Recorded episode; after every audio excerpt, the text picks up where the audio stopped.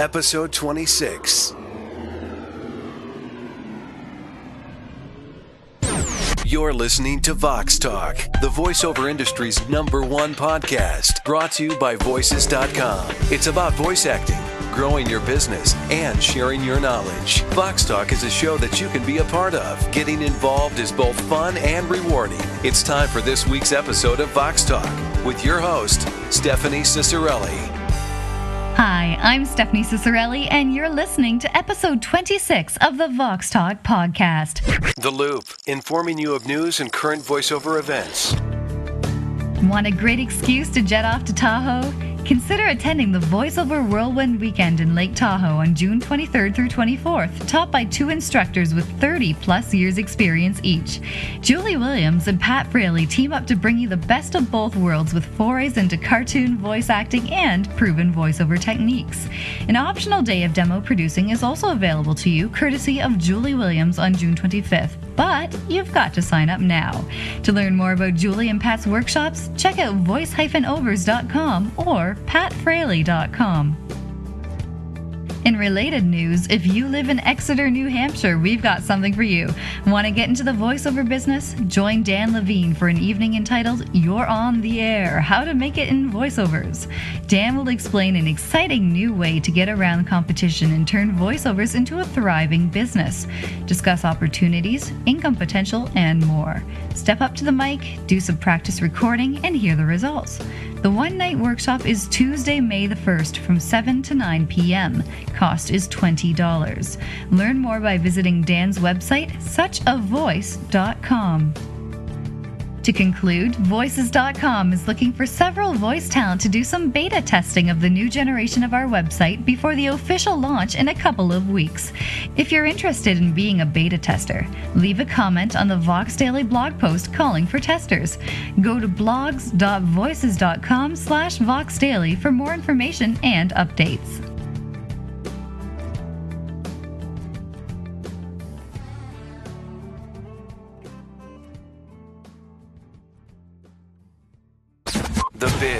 Helping you grow your voiceover business. Today in the biz, Julie Williams of voice-overs.com hits on specialty advertising. You may remember a previous topic on Vox Talk that Julie covered on postcards.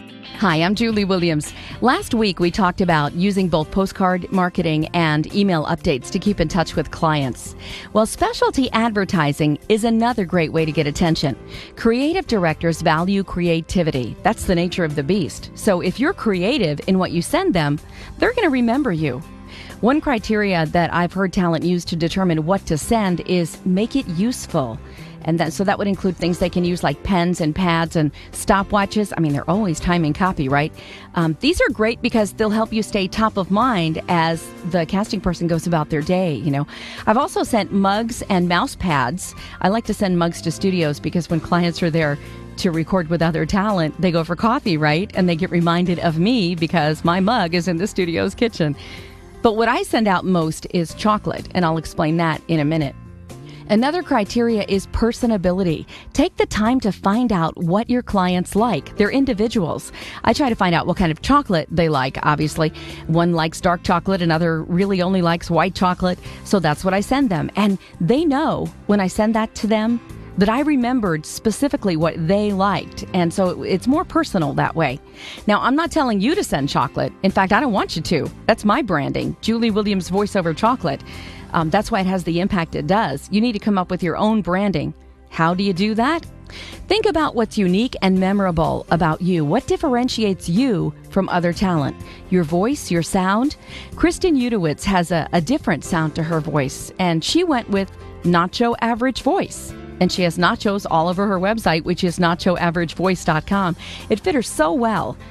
One Los Angeles talent, I want to say, I, I don't know if I remember this right, but I want to say her name was Nagler, Kathy Nagler. Anyway, she got into voiceover because her husband worked at an ad agency, and the joke was that she was so boring when she talked that she'd put people to sleep. Well, Dick Orkin showed me her demo tape a few years ago. It was a cassette back then, and it was packaged in a cardboard box that looked kind of like a medicine from the grocery store, a sleep aid, and it was called Nagler. And the box was so genuinely an imitation of a sleep aid box, right down to the disclaimers not to listen to the demo while driving. And when you heard the demo, it was hilarious because she was so boring and she chose copy that really contrasted that, um, delivered in her boring style. You could see how she could sell your product. It was very funny. This approach worked for her because it fit. Make sure your branding fits. I saw a demo once. A guy spent thousands of dollars on these boxes with pipes and cats printed on them, and the box said, This cat's got pipes. Problem was, he didn't. So if a client didn't need a deep voice, they're not going to reach for that demo. When they did need a deep voice and heard the demo, well, the guy wouldn't be hired because he didn't have pipes. He was on the right track, but he just didn't think it through. Costly mistake. In addition to your voice, your sound, your name can also differentiate you from other talent. I've seen people named Rich and Dollar and, and Jack and Bell. And guess what they used for branding? Dollar bills, bells, cracker jacks, anything to get them to remember you, whether it's a name recognition or a voice description recognition. Or if you really can't think of anything related to your sound or your name, a slogan and marketing concept that doesn't really say anything about you, but will get you remembered might work. The downside here is they may remember your slogan or your package, but not remember you. We all know of great, hilarious commercials that were so entertaining, but we don't remember who the product was advertising. So it's best to always use branding that connects to you, if at all possible. Although one lady in San Antonio had a great voiceover demo package, she said multi dimensional talent and had CD covers printed in 3D. And she sent a pair of those cheap cardboard 3D glasses with each CD. Very creative, and you know they didn't get many of those. So it really stood out. What I don't know is if the campaign worked for her, because it didn't really say anything about her particularly. What it probably did do, though, is get her heard out of curiosity, if nothing else and I'll bet it found a permanent home on the creative director's desk. That ensures they're going to remember you. Now, don't forget, Julie has that killer weekend workshop coming up with Pat Fraley at Lake Tahoe this June. The spaces are filling up quickly, so if you want to join in, visit Julie's website, voice-overs.com, to register or learn more.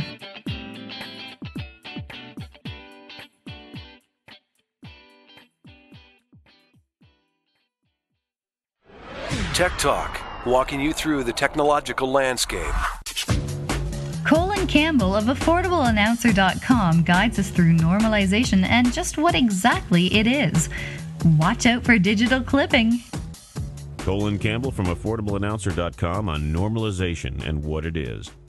When you record things digitally on your computer, the computer software can only describe that audio in so many ways digitally. It r- describes audio with numbers. Well, at some point, if the audio level is too loud, the computer runs out of numbers to describe it. Then you get what's called digital clipping.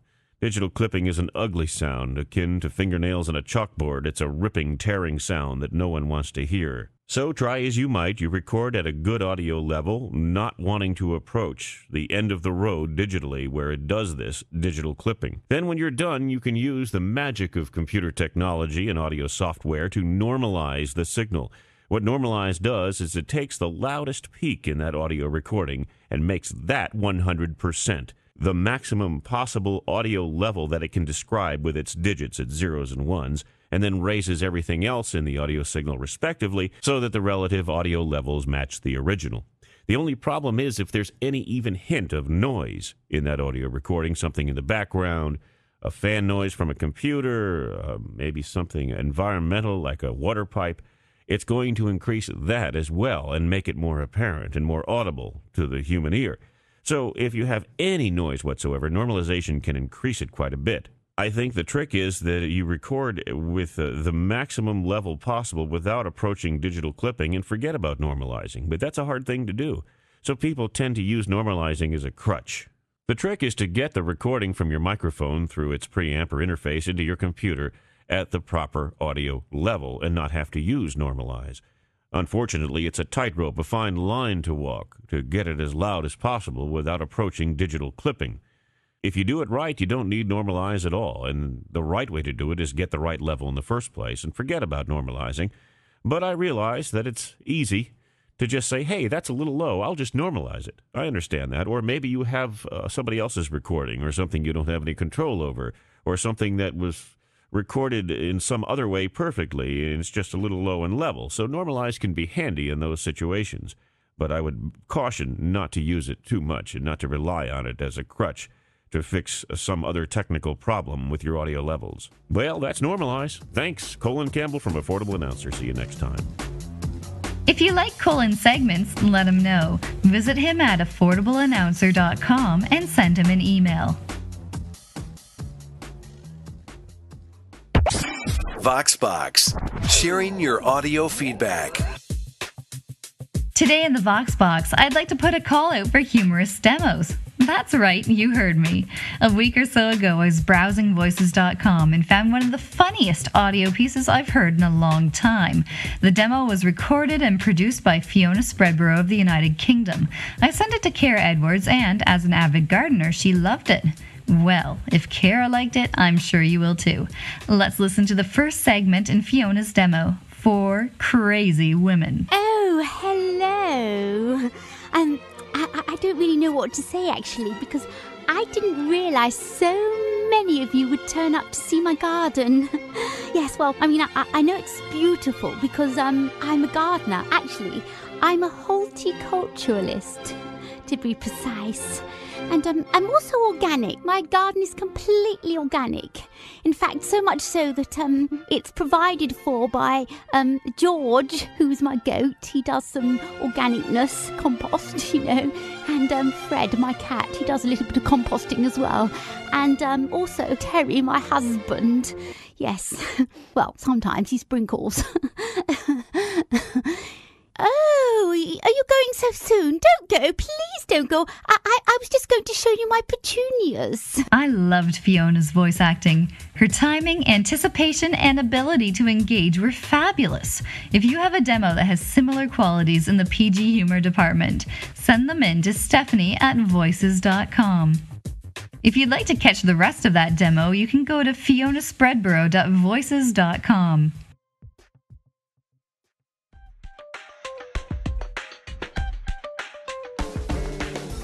Well, ladies and gentlemen, here we are at the end of episode 26. You can get a hold of me by email at stephanie at voices.com, by dropping a line on the blog, or sending in your audio feedback to be played on the air. If you missed some of the links mentioned earlier, catch them all at blogs.voices.com slash voxtalk. I'm your host, Stephanie Ciccarelli. See you next Thursday.